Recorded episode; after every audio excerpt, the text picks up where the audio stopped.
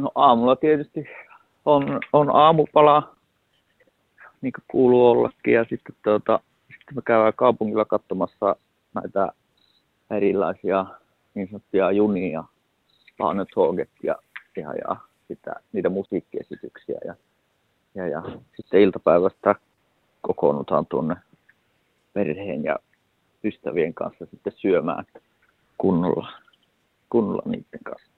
Minkälaisia herkkuja teillä kuuluu syttende mai juhlintaan? No tänä vuonna on paistettua lammasta, grillattua lammasta ja, ja, ja siihen sitten, sitten lisukkeita. Ja sitten tänä vuonna on, on tota, alkuruoksi on savuporokeittoa. Se on vähän niin kuin minun, minulta semmoinen, semmoinen ruoka. No miten te valmistaudutte ja juhlimaan syttende maita? Onko teillä jotakin tiettyjä juhlavaatteita, mitä puette, tai puetko se käktin? Tai? No mulla ja sitten tuota, meidän tytöllä on käkti ja, ja, ja minun tuolla tyttöystävällä on luonnollisesti tuo perinteinen pyynaadi. Sitä ne on tässä nyt jo monta päivää tuossa putsannut hopeita ja korjannut vöitä. Ja miten tärkeää on pukea juhlavasti syttende mai juhlintaan? No norjalaisillehan se on kyllä hyvin tärkeä. Se on kyllä, se on sitä, että jos vaan on pyynnä miehellä tai naisella, niin se on kyllä, todennäköisesti se on oltava päällä ihan pienestä pitäen. Meilläkin on, meidän tytölläkin on semmoinen lastenpyynnä, mutta toistaiseksi me on käytetty lapinpukua. Mutta varmaan se vaihtelee sitten tästä eteenpäin, että mikä on päällä. No miten siellä etelämpänä Norjassa niin suhtaudutaan siihen, että on käkti päällä? No, no, no en, en minä ainakaan koskaan yksitään kuulu itse mitään semmoista negatiivista. Enemmänkin, että ne on ollut kiinnostuneita katsoa katteleen ja, ja ihmettelemään, että käsi tämmöinen. Että ne ilmeisesti suhteellisen harvoin näkee livenä näitä kuin. Se on enemmänkin semmoinen kiinnostuksen kohde. No oletko sinä itse joskus kokeillut tai ollut päällä tämä norjalainen kansallispuku pyynaadi? Ei, ei ole eikä, eikä varmaan tule kyllä. Tulla ole, tulee olemaankaan missään vasta. Se on joko puku tai sitten, sitten käkti. Aa, miehellähän, minusta se miesten puku on kyllä tosi, tosi hieno niin, tota, niiden housujen ja kaikkien kanssa, mutta ei se. Ei se kyllä enää kyllä, että tulisi minun vaatekomeroon mitään.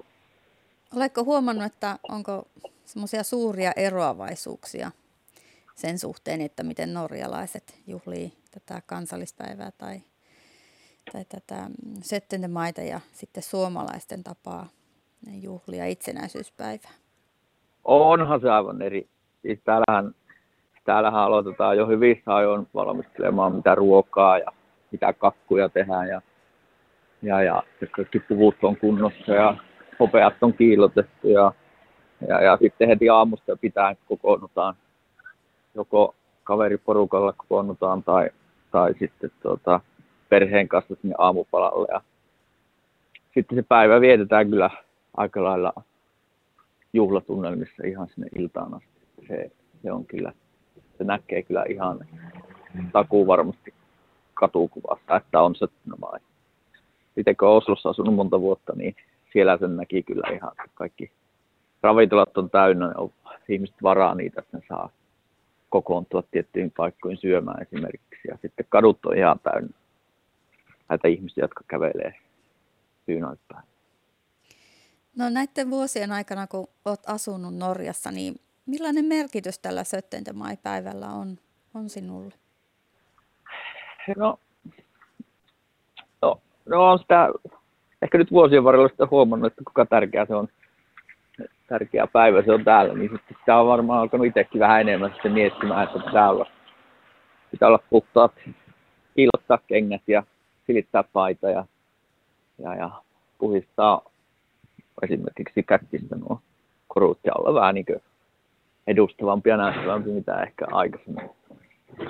Se riippuu, tai on enemmänkin just sen takia, että ne on niin tärkeä päivä näille norjalaisille, niin ei sitten halua olla mitenkään erillä lailla tai olla vähän huolettomampi siinä suhteessa.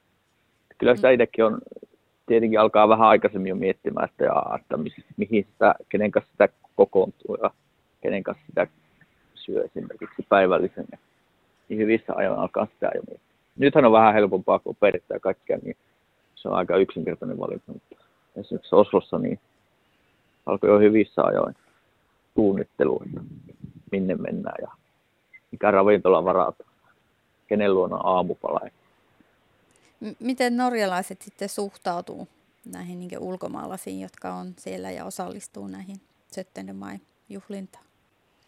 Ihan hyvin. Se, kyllä ne on siinä mielessä sanotaanko suvaitsevaa kansaa, että ei ne sitä omia. Että mielellään, mielellään sitten kutsutaan kyllä ihan kukaan vaan.